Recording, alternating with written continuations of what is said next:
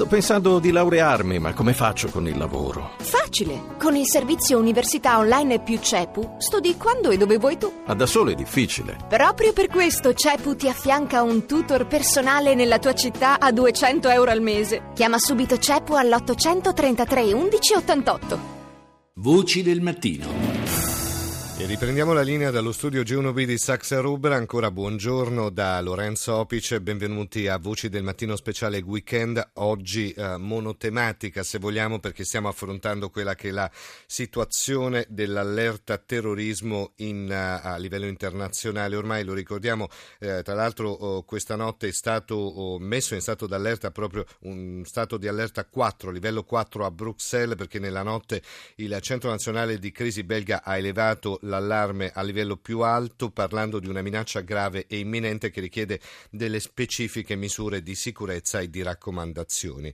Noi abbiamo aperto questa mattina Voci del Mattino eh, cercando di capire quelli che sono i punti anche di contatto tra la religione cristiana e la religione islamica. Abbiamo capito che sono molti i punti di contatto, sicuramente alla base c'è comunque la, l'umanità la, la, il rispetto dell'uomo. Quindi oggi, tra l'altro, a Roma e a Milano scendono in piazza le eh, comunità islamiche d'Italia per dire un secco no alla violenza in nome eh, di Dio l'Islam è una religione di pace, quindi la violenza non ha senso, si eh, va oltre quella che è la religione, sono criminali, sono altra cosa rispetto a quella che è il credo e la fede.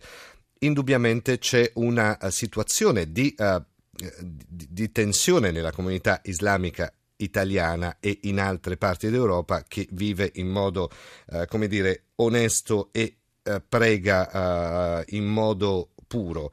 Uh, ma come sta vivendo, ad esempio, anche questo momento difficile il mondo missionario, quello cristiano che opera, ad esempio, nelle chiese in Africa, quelle chiese che Papa Francesco chiama anche le periferie del mondo?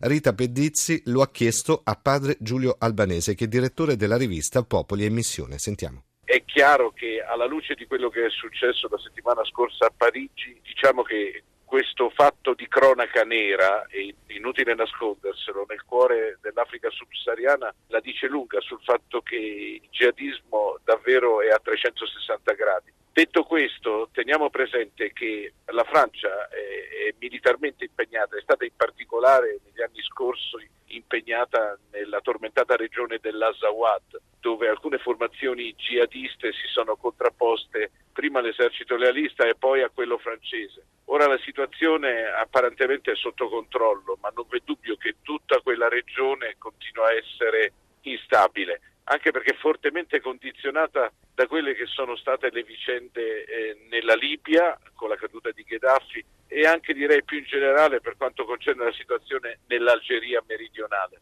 Detto questo, nessuno di noi ha la sfera di cristallo per poter eh, prevedere quello che succederà domani. Indubbiamente la comunità internazionale ha il diritto sacrosanto, il dovere di vigilare per evitare che fenomeni come questi possano ripetersi, perché il jihadismo in questa formula è davvero, è il caso di dirlo, contro Dio e contro l'uomo. Come stanno vivendo in questo momento le chiese in Africa, quelle che Papa Francesco chiama le periferie del mondo? Beh, viaggio di Papa Francesco è nelle periferie, direi che questo davvero è il viaggio per eccellenza dal punto di vista della sua ecclesiologia. Papa Francesco dice che la nostra deve essere una chiesa in uscita, in periferia, dalla parte dei poveri e direi che questo viaggio in Uganda, in Kenya e nella Repubblica Centrafricana eh, riassume queste istanze. Detto questo, da parte delle popolazioni locali, dei fedeli, vi è grande attesa. È chiaro che da parte degli organizzatori può esserci una certa preoccupazione, soprattutto per quanto concerne la situazione nella capitale centrafricana, Bangui, dove purtroppo in questi giorni ancora vi sono episodi di violenza. Ci sono dei punti d'unione tra cristianesimo e Islam? Ma certo, noi parliamo comunque di religioni monoteiste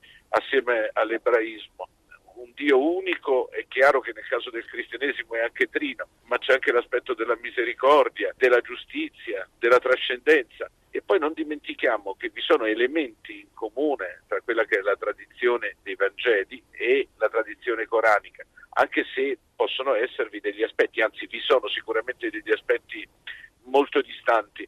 Una cosa è certa, dialogo è possibile, anche se è difficile. Credo che forse mai come oggi, in tempi di crisi, sia importante porsi in ascolto reciprocamente, tenendo presente che in ogni caso la differenza, forse direi più rilevante, storicamente parlando, tra il cristianesimo e il mondo islamico, come diceva il grande riformista iraniano Ali Shariati, sta proprio nel fatto che il mondo islamico è storicamente nel suo XIII-XIV secolo, mentre il cristianesimo è, tra virgolette, la tradizione, la cultura europea è più avanti. L'Europa, quando era tra il XIII e il XIV secolo, ancora non aveva avuto la riforma, la controriforma, non vi era stato Max Weber. Quello che voglio dire è che da questo punto di vista la sfida sicuramente per il mondo islamico oggi è una sfida con la modernità, tenendo presente che nella stragrande maggioranza dei casi si tratta di un credo che ha una valenza ancora oggi fortemente teocratica, in cui l'aspetto politico e quello religioso sono due facce della stessa medaglia. E questo perché lo dico? Lo dico perché bisogna avere anche l'onestà, il coraggio, in una maniera o nell'altra, saper affermare le differenze e porsi sempre comunque in un atteggiamento di grande rispetto. Dobbiamo stare attenti soprattutto a scongiurare la strumentalizzazione della religione per fini eversivi e purtroppo eh, quello del jihadismo, inutile nasconderselo, è un'ideologia che utilizza la religione per affermare non solo interessi di parte, ma davvero un'ideologia che è esclusiva.